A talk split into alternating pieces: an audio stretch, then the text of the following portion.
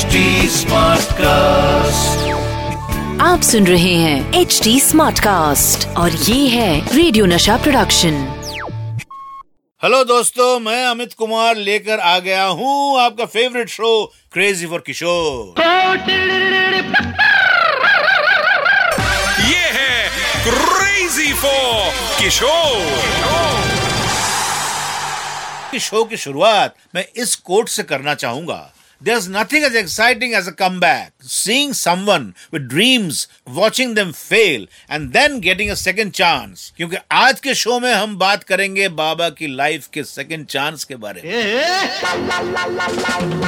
ये second chance बाबा की life का ऐसा टर्निंग पॉइंट था जिसने बाबा की ज़िंदगी को बदल दिया ये चांस बाबा को ऐसे ही नहीं मिला इसके लिए बाबा ने कड़ी मेहनत की और सालों इंतज़ार किया।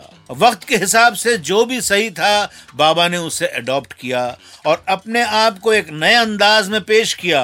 इस तरह हुआ था the greatest singer and the king of stage Kishore Kumar का नया जन्म। बात 1966-67 के आसपास की है। जब बाबा की फ़िल्में फ्लॉप होना शुरू हो गई थी जिसकी वजह से बाबा को इंडस्ट्री में ज़्यादा काम नहीं मिल रहा था एज एन एक्टर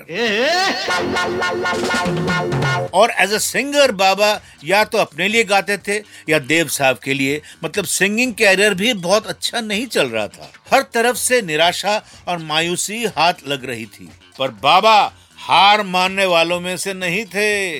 भले ही कितने भी प्रॉब्लम्स हो, बाबा के चेहरे पर मुस्कुराहट बनी रहती थी और उनके अंदर सभी मुश्किलों का सामना करने का जज्बा कभी कम नहीं हुआ। यही वो टाइम था जब बाबा को फ़िल्म पड़ोसन मिली और इस फ़िल्म और सुनील दत्त साहब ने बाबा के कैरियर को एक नया मोड़ दिया। पड़ोसन बंगाली फ़िल्म पाशेरबाड़ी की कहानी पर बेस्ड थी, लेकिन पाशेरबाड़ी में गुरु यानी बाबा के कैरेक्टर ही नहीं था। इस कैरेक्टर को महमूद साहब ने बाबा की पर्सनालिटी को ध्यान में रखकर बाबा के साथ डेवलप किया। बाबा जब इस फ़िल्म की शूटिंग कर रहे थे तो उनके को एक्टर सुनील दत्त साहब बाबा के presence of mind and performance के दीवाने हो गए। अब सुनील दत्त साहब उस टाइम पर बहुत से स्टेज शो करते थे तो उन्होंने बाबा से भी जिद की, guru we should do some stage show together पर बाबा को स्टेज फ्राइट था। जैसे कि मैंने आपको पहले भी बता चुका हूँ कि किस तरह सुनील दत्त साहब ने बाबा के साथ पहला स्टेज शो किया था। नाथुला में जब बाबा आर्मी के लिए परफॉर्म कर रहे थे और सुनील दत्त साहब उनके आगे खड़े थे मतलब बाबा पड़ोसन के गाना गा रहे थे और सुनील दत्त साहब लिप सिंग कर रहे थे। और जैसे ही सुनील दत्त साहब को लगा कि अब बाबा आँखें बंद करके रंग में आ चुके हैं तो वो धीरे से बाबा के सामने से हट गए। जब बाबा ने आँखें खोली और देखी, उनके परफॉर्मेंस को सारे जवान कितने एंजॉय कर रहे थे। और ये नाथुला पहाड़ पे बर्फ़ के ऊपर शो सुपर डुपर हिट रहा।